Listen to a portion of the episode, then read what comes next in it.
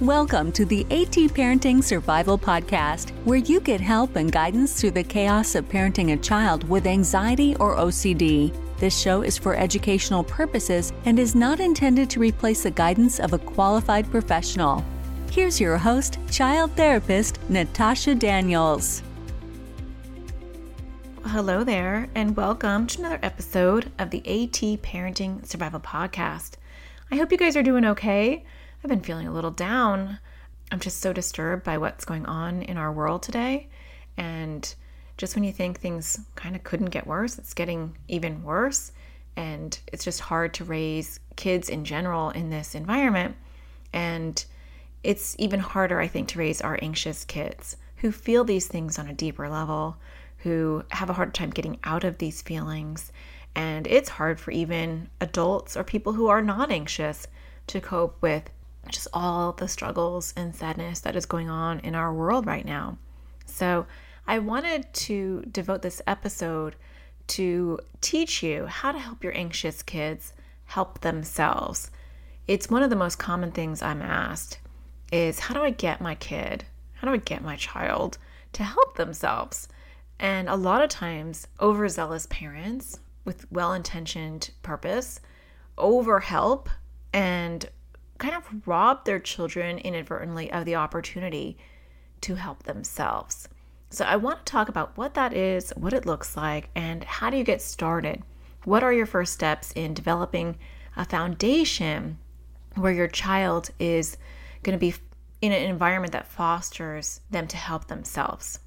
And it is a slippery slope because with anxiety, you can easily fall into the category of helping your child by cocooning them or by solving their anxiety or swooping in. And unfortunately, a lot of times that develops kind of a secondary attachment issue where they become super anxious if they're not around you because you are the answer. You are the solution to their anxiety. And so they need you to be around in order to feel okay. And we don't want that to happen. We want our kids to feel good when we're not around um, it's nice to feel loved and it's nice to feel wanted, but I don't want my kids to feel dependent on me. And there is a difference. So we're going to go into that today. But first, just a little bit about what's going on in the AT parenting survival world. It's June, and so at the end of this month, starting on June 23rd, I am kicking off my self care series for parents who are raising kids with anxiety or OCD. Um, I do this a couple of times a year, it is a very popular series. I'm always surprised at how many emails I get from people who say it really impacted them. And it's a totally free series. There are a three part video series, and then I also do Facebook Lives to supplement it. So it's just this week long program to really help you learn how to help yourself. And it's not about bubble baths and chocolate. I always say that every time I'm talking about my self care series. It's about your mindset it's about things that you can concretely do to help yourself. And if you don't do these things, unfortunately, our kids do struggle because in my practice, I have found that the kids that do better are the ones that have parents who set up this self care in the way that I'm going to be talking about in this video series. So if you haven't ever caught my video series before, or you're like, ma'am, that would be a great refresher, it's a good reminder of everything I need to be doing to help myself so I can help my kids. You can sign up and I will email you when the series begins and give you the links to the videos. And you can sign up at www.bit.ly, that's B-I-T dot L-Y slash self-care series four. That's self-care series four. I will leave links in the show notes as well. Okay, so let's get on with how to help our anxious kids help themselves. Now, I am raising three kids with anxiety, two with OCD as well. I am a recovering anxious person, can never be fully cured of anxiety. But I grew up as an anxious person and I had to learn the hard way how to help myself because my anxiety wasn't really recognized. Everybody, my whole family had a lot of dysfunction. So I was the the least on fire person going on in there. So I didn't get any attention around my own anxiety. And I was dealing with so many external things that I didn't have time to even think about my own anxiety or how to help myself until I was in my 40s. That's not good. We don't want our kids to have that. We want them to be able to develop those skills early so they can help themselves. So, I want to talk about six ways that you can kind of develop this foundation to help your kids start to help themselves. Now, this isn't going to happen overnight. And in fact, it won't happen maybe for a really long time for some of your kids. But, and I, I say this all the time. So if you hear me and, and you listen to me a lot, you're going to hear me say this. You are in the passenger seat. This is like the number one Natasha quote because I say it so much. You're in the passenger seat and your child is in the driver's seat. And they get to decide when they put on the brakes and they get to decide when they put on the gas and we are navigating. We are helping them navigate. We can tell them, watch out, there's a bump ahead, but we don't get to drive over that bump or swerve and make sure they don't hit it because that's not teaching them how to drive. Which, on a literal level, I actually do need to teach my 16 year old how to drive. She's been avoiding it. That's my next anxiety related issue I have to deal with for her. Um, they just hit different developmental milestones, and then you have to target the next thing. Um, she's just not wanting to drive. And I'm sure many of you can relate to that as well. So, the first step, number one out of six, we'll do a countdown or count up, is educate your children. So, if your kids don't know what anxiety is and they don't know how anxiety works, there's no way they're going to learn how to beat their own anxiety. So, we don't want this to be muddy. And a lot of times, parents avoid this conversation because they don't want to label their kids. I don't want to tell them they have an anxiety disorder. They already feel different or they already are sensitive. Or don't we all have a little bit of anxiety? So we normalize it or we stigmatize it.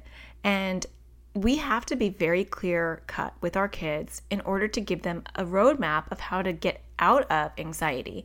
I always say to my kids, anxiety, you know, genetically we're given anxiety, but we get to decide what we do with it right? So I'm born with anxiety, but I get to decide if I live with anxiety.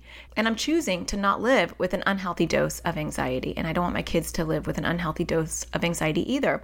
So educating them is key. So we don't have to pathologize it, but I say anxiety disorders run in our family. It's genetic. So just like blue hair and blonde eyes, or in my case, brown hair, brown eyes, anxiety runs in our family too. So does diabetes, right? But unfortunately, if we get diabetes, we're going to probably have to take some medication. We're probably going to have to do some medical stuff. But the cool thing with anxiety is we can change our brain just by changing our thoughts and our behavior. That's a good place to start. Not that medication is a bad thing. I'm not talking about medication, but I'm just saying that if I had diabetes, I wouldn't be able to think my way out of diabetes. That's just, you know, not going to be a possible thing. I'm going to have to take some medication. So I like to be uplifting in the sense that there's things that we can do to change this, and that is actually really cool. I also have a kids YouTube video on the superpowers of anxiety, so I also like to start with that. And you can find that. You can go to youtube.com slash anxious toddler 78. It's not for toddlers, I always have to feel like I have to say that. And type in superpowers in the search button on my channel, and you'll find that video I'm talking about. So educate them. Let them know that anxiety loves avoidance. The best fuel for anxiety is for you to avoid. And the more you avoid, the bigger it grows. And so we don't want that to happen. And you have to learn how to face your fears one small step at a time so that you're not growing your anxiety and you're teaching what I call the overreactive lifeguard that it's having a false alarm. Okay, I'm not going to go way into talking about how to educate them because this is more of a big snapshot on how to help your kids empower themselves. So, the second thing I want to mention is modeling. So, when we model for our kids how we deal with our own anxiety, and even if you don't have an anxiety disorder, how you deal with your own struggles can be very helpful. So, with my kids, they know I have social anxiety. And I talk about that and I talk about, oh, you know, I'm doing this thing and it's a real challenge for me. And these are my red thoughts and red thoughts and green thoughts are like your anxious thoughts and your empowering thoughts. I talk a lot about that in my crush anxiety class in teaching kids a visual of their good thoughts and bad thoughts. And so I will tell my kids, you know, I had these red thoughts that people were going to laugh at me or people were not going to like me or not support me. And my green thought was, you know what? I can handle that if they're going to laugh at me, then that's their problem because I'm confident in who I am. So I also teach my kids to accept the worst case scenario. We'll get into that a little bit um, because you can't do that for every fear. So I model, and then when things happen and they go well, I share that with my kids. So they're not my confidant. I'm having intention with how I'm modeling these things, but then I say, you know, that was really rough for me. You know, I was shaking, I felt nauseous, but I did it anyway. Even though my body was, you know, shutting down, I was going to power through this because I wanted to show my anxiety that you can make me physiologically feel anxious, but I'm still going to do it. And so the next time I'm not going to feel as jittery because I already have experienced it. And it's going to get easier and easier every single time. And that's so true for me because starting this whole online journey five years ago, I was a mess. Like, I was not cut out for being in the spotlight, for people knowing my name. And in fact, for a long time, the first couple years, I didn't really share my name. I just had my blog name. And then somebody kept telling me, you know, you have to put your name out there. And I was like, no, it's not about me. And I was very reluctant to do it, partly, I think, because of my social anxiety. I didn't want the spotlight on me. So, doing things, even though your body physiologically is telling you not to, when it's anxiety, is a good thing to teach our kids that our body can make us feel nervous, but those feelings are not a medical emergency. They don't feel good, but when we still do the things that make us anxious, those feelings eventually go away. I did Facebook Lives over and over and over again with my social anxiety where I would literally be shaking, but you couldn't tell. And over time, it just became like a non issue. I mean, granted, it took me like a couple of years, I ain't gonna lie. but now, five years later, talking to you on a podcast, being interviewed by somebody, speaking in front of a few hundred people digitally or like virtually. I don't know about on I don't know about in real life. I don't think I'm quite there yet for a live audience, but I can talk to a group of people and it doesn't phase me. So model. That's number 2. okay, number 3 is you want to help them develop new ways of thinking themselves. So, and I say this a lot. If you spoon feed them green thoughts, like for instance, if your child is saying, I'm scared, I'm afraid like a bad guy's gonna break in, I don't wanna go to sleep, and you say, honey, don't worry, I'm right here, you're safe, I'll protect you, you're giving your child a couple of mixed messages. One, you're teaching them what to think instead of them generating their own thoughts. Every parent does this, so don't feel bad if this is what you're doing because that's what probably a good parent would do, right? However, we don't want to generate those thoughts for them we want them to start to have to think about what those thoughts will be for a couple of different reasons. One, it gets hardwired in their brain when they think of it themselves. I have seen that time and time again in therapy. Two, they might have different green thoughts, positive thoughts, than you would give them. And they may not believe the thoughts that you're giving them. And so they're not as sticky. They're not going to stick in their brain. So we want them to generate those thoughts. And three, when the brain has to mull over the answer, like a lot of times in therapy, I'll ask kids questions mainly because I just want their brain to think about what I'm talking about. So I'll say, What do you think I'm going to say? Or what do you think would be an answer for that? Just what's your best guess? I'll say that a lot. What's your best guess? So there's no pressure. And I'm doing that on purpose because I want their brain to think about the answer for them. So instead of swooping in and saying to my child, You're safe, I'm right here, everything's fine, the doors are all locked, I'd want to say, what are your green thoughts? What can you tell yourself? Now, you want to do this stuff away from the moment where they're feeling anxious. So, not in the moment, ideally. It would be, hey, I see a pattern that my child's having a hard time sleeping at night. And so, during the day, when they're in a good place, I'm going to sit with them. I'm going to say, let's just spend a half an hour talking about your anxiety. We might name it. I'm a big fan of naming it if they're willing. And then I might say, What are your green thoughts? What are your red thoughts? Let's write them out. And then what are your green thoughts? And they have to be related. So it's not like my my red thought is someone's gonna break in, and my green thought is rainbows and butterflies, they're so beautiful. No, it's not distraction.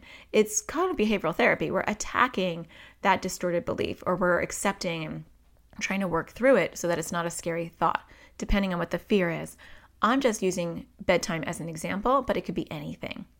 Now, I will have to say, and this is a total side note of what I'm talking about, I don't like the language, you are safe because I'm right here.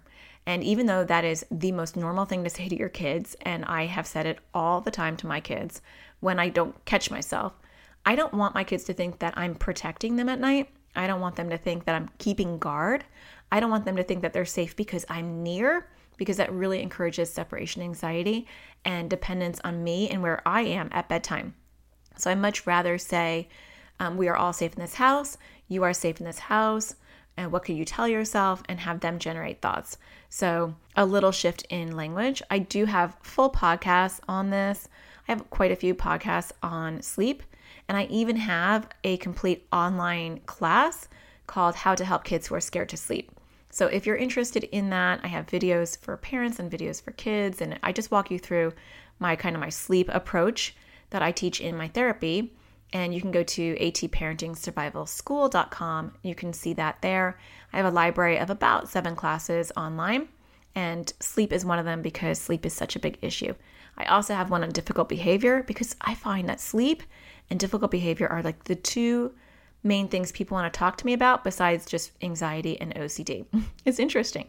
So, a little tangent, but I wanted to give you a little extra help. You can also search my podcast because I have sleep podcasts on here.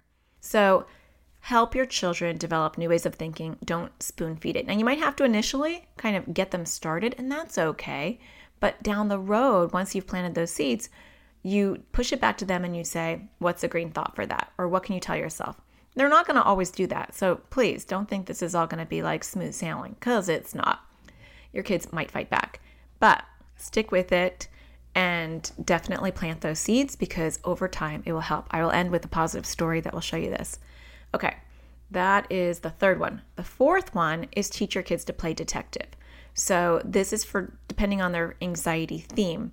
If I have a child who's afraid at night, like my child is, my 10 year old, I would say, if he's saying, I'm afraid of the closet, or I thought I heard a noise, I teach my kids to play detective. How brave can you be? Can you go and check out the closet? And if not, that's it's not black and white. It's can I come with you? And then can you be the one to open the door to check the closet with me there? So there's a lot of gray, a lot of in between. So we want to teach our kids to play detective in situations where they're scared of noises or sounds or shadows. We want to empower them. My fifth one is teach kids to do it anyway, right? So this goes back to my story before I just got started where I wasn't feeling good about it. I was feeling shaky. I was feeling really anxious. And it's good to teach our kids what physiologically anxiety can do to your body, how to recognize that, how to know that it's not a medical emergency, but it's your anxiety, and how to do things anyway. Because anxiety just wants to shut it down. Anxiety says, Whoa, you're not feeling good. Does this feel good? There's a very quick, easy way to get rid of this feeling. Just don't do it. You're going to feel fine. Just avoid it. You'll be fine. So I teach my kids and the kids in my practice to recognize those feelings, acknowledge them. Yep, my anxiety's showing up. That's kind of expected because I knew I was going to be nervous about this. And then I'm still going to do it. So it's okay to function in that feeling. That feeling will eventually go away. So I have taught my daughter who has uh, emetophobia last school year well, yeah, it was last school year because this school year kind of went better, but we did have our rocky moments. She would wake up in the morning and she'd feel nauseous. And we would say, Yep, that's your O cloud. She has OCD as well, so we named it her O cloud. That's your O cloud. What does your O cloud do? Well, my O cloud makes me feel sick. It makes me feel nauseous. So, what's a green thought that you can tell yourself? Well, I know that I never really throw up at school. And if I do, there, I'll go to the nurse and you'd come and you'd pick me up. So, it'll be okay. Now, I like that caveat with some anxiety themes. I like kids to get to accept the worst case scenario. Now, if it's a bad guy breaking in, I don't want my kids to accept that the worst case scenario is someone's going to come in and kill them. That's not very like comforting. But for some themes, we can get them to accept the worst, worst case scenario. So definitely with emetophobia, okay, if I throw up, can I survive? So not you won't throw up, and let me tell you why you won't throw up. It's more of if you do throw up, you're still going to be okay. And the light, I, you know, you can sprinkle in. That's what I used to say to my daughter. The likelihood of you throwing up is probably pretty small, but if you do, it's okay, right? You might, I don't know, but if you do, what can you tell yourself? What is your green thought? So again, we're we're teaching them to do it anyway. We're teaching them to work through the physiological feelings of anxiety, and we're teaching them to tackle their red thoughts with their green thoughts. And the last thing I would mention is to set up challenges. And I talk a lot about this in my Crush Anxiety online class. I talk a lot about it in my podcast. I talk a lot about it in general. And I really feel like this is the meat and potatoes of getting our kids to help themselves. is we lay out all this foundation. And my my crush anxiety class really does go through this in very minute detail. So if you are like, "Whoa, she's rushing through this and I really want to get this," my crush anxiety class would be a good class to take because I have worksheets and I go through this in painstaking detail to set this up so that it is seamless and perfect. But this is a nice broad view of the approach that I take with my kids and with the kids in my practice and in my online class. So, set up challenges. And what that means is have your child do something difficult and reward them. So, I do challenges all the time. I use this app called Privilege app because I find it was a really easy app to convert. I think it's meant for chores and privileges, but I just wrote exposures and challenges and had like my own privilege, like rewards for them, and they have it on their iPad. And so when my kids are anxious, which is a lot because they have anxiety and OCD, I will challenge them. So with my son in the past, recent past, he wouldn't want to go upstairs to get his shoes or go upstairs by himself or go upstairs to clean out like the garbage bins if that was his chore. And so I would say, you can take a challenge, you can earn a point if you just go up there and get your shoes and come down. And then he would say yes or no. And that's up to him. I'm not going to force a challenge on my kids per se, but I will highly encourage it. And, you know, sometimes we'll even negotiate and I'll sweeten the pot because I want them to challenge themselves. I'm not going to give them a challenge that's too ridiculous that I know they're not going to be able to do. I find that sweet spot where it's something I know will make them slightly uncomfortable, but they can do it. So find that sweet spot. So, those are the main six things that I recommend to lay out the foundation of helping your kids help themselves. I'll end with a little story. I have been doing this forever with my son, who's 10, and for a long time when he was younger, it really felt like I was talking to the wall. I educated him about anxiety. I modeled it. I tried to help him develop new ways of thinking. I did the red thoughts and the green thoughts. I play detective, do it anyway, set up the challenges. And um, he was very, very reluctant. Now, granted, he got PANS and he had some OCD issues, and so he had ARFID. Like a lot of things complicated his battle with anxiety. But just this morning, it was so funny. My eight year old was having a problem. She could not sleep last night. And we just bought her this cute little doll yesterday, and she was afraid of it all night. She's the one that picked out the doll, you know, not me. So my son was trying to teach her how to face her fears. And that was just so beautiful. He was going a little off a way that I wouldn't have done it. He was like, you know, what's the worst thing that can happen? Which I thought was so funny because my seeds are sprouting in him. He is playing detective at night. He is doing his green thoughts. Um, I used to have to stay upstairs when they would fall asleep. And lately, I've been going back downstairs and letting them know. I've been saying, you know, I'm going to go downstairs. I'm tucking you in and then I'm going downstairs. I will not be up here. And I'm saying that on purpose so they can know that they're doing it by themselves and I'm not creeping downstairs and sneaking away. I'm letting them know they are they are ready and they can do this on their own. And they are doing it. Except my daughter had a really bad night last night. She probably woke me up, I would have to say literally like probably 12 times. I did not get a lot of sleep last night, and neither did she, because of this new doll. So my son was like, Well, what's the worst that can happen? I mean, even if that doll came to kill you, like it's really tiny, it's not going to really hurt you that bad. And I was like, I took him aside and I was like, Thank you so much for trying to help her. I love how you're trying to help her. I would try this other approach, you know, that the doll's fake and like it's plastic, let's go touch it. And he's like, Well, knowing that it's really tiny and I can beat it, that always makes me feel better. so that's seeds. It's only been in the last six months that he started to really vocalize and talk about his anxiety and OCD in that way, where he's actually even helping his sister. So be patient. Don't expect miracles overnight. But trust me, when we do this stuff, we're building healthy adults. We're planting seeds. We're building skills that will be lifetime access for our kids. Versus if we swoop in provide all those platitudes, make our kids feel safe in the moment, but they are not doing it themselves. So, baby steps, it's not ripping the band aid off, but moving towards independence is key. So, I hope you found that helpful. If you are enjoying the podcast, hit a star on iTunes, Google Play, or Stitcher. I appreciate that. And if you have a few extra seconds and you can leave a review, that's even more appreciated because parents like to read those and it does help get parents to know that there's some value in this show. To end my show and show my gratitude, I always like to read one of them. I want to thank Victoria in Alaska, a very good podcast for a mom trying to figure out what it is that causes my struggles and how to help my beautiful, unique boy. It is also comforting to know I am not alone and other parents have the very same concerns. Well, thank you for writing a review. I really appreciate that. And if you write a review, maybe I'll be reading yours next time. So don't forget to find the sparkle in everything you do, and I'll talk to you again next Tuesday. Take care.